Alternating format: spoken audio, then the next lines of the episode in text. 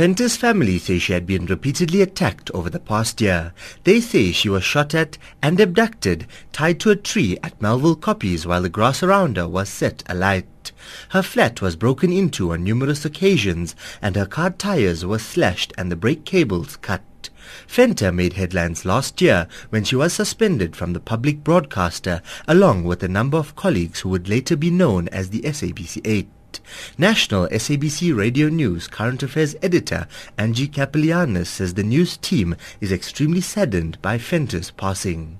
The last thing she posted on Facebook social media was Tuesday evening around about 8.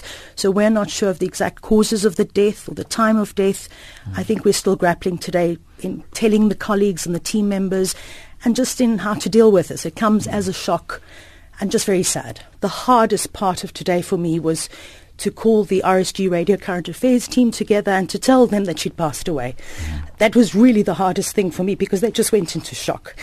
The SABC 8 says they are extremely devastated by Venter's death. One of the SABC 8, Busisiwe Ntuli, says Venter's death was extremely unexpected. We are completely paralyzed by this news. It was completely unexpected.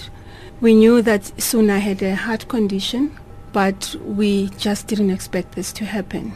But we would like to send our condolences to her family and to Foeta, her manager, who was very supportive of her. We all know that Suna suffered the most attacks amongst all of us, but she remained brave and committed to our struggle.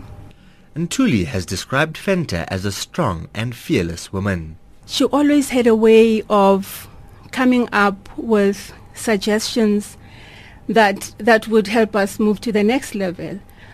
Um, you know, as I said, she was extremely intelligent and very detailed. She would always want to make sure that every aspect of the issue is dealt with and bring up, you know, come up with evidence to, to prove her point whenever she made, made a case for whatever position she held.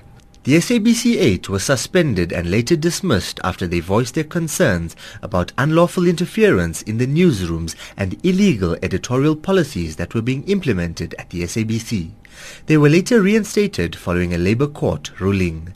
This was Venter's reaction to the ruling in favour of the SABC 8. I'm sure you all are aware that this is not the end of the road.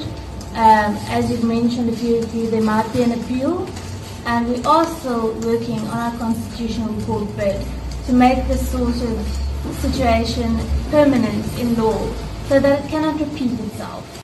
The Constitutional Court later decided that it lacked jurisdiction to deal with the case. I am Sasha Naidu in Johannesburg.